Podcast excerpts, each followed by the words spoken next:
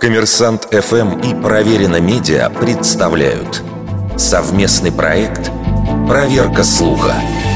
Правда ли, что однажды египетские власти выдали паспорт мумии?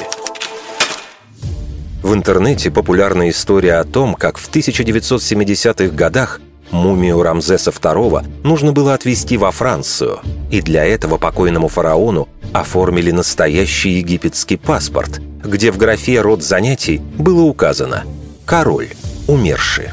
Начнем с того, что широко разошедшаяся по сети фотография ID-карты Рамзеса II вне всяких сомнений продукт современного творчества авторов популярного сайта об археологии и антропологии. В статье, где впервые появился так называемый «паспорт мумии», указано Изображение представлено в информационных целях. Настоящий паспорт не выложен в открытый доступ. Но фактчекеры, которые занимались разбором этой истории, расходятся во мнениях – Одни считают, что настоящий документ действительно выдавали, но он то ли не сохранился, то ли недоступен. Другие же уверены, что паспорта у мумии не было никогда.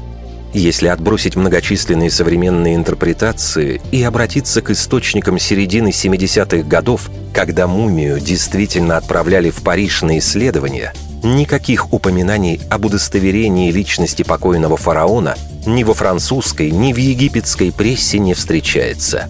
Специалисты из Лувра считают, что легенда появилась благодаря отчету одного из французских археологов, которая писала, что для перевозки мумии необходимо получить из Египта паспорт, причем это слово было взято в кавычки.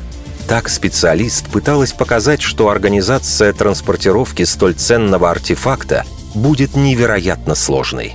Хотя очевидно, что на мумию Рамзеса как, впрочем, и на любую другую историческую ценность, оформлялся целый пакет документов. Но это не похоже на гражданский паспорт. Вердикт. Скорее всего, неправда. Неправда.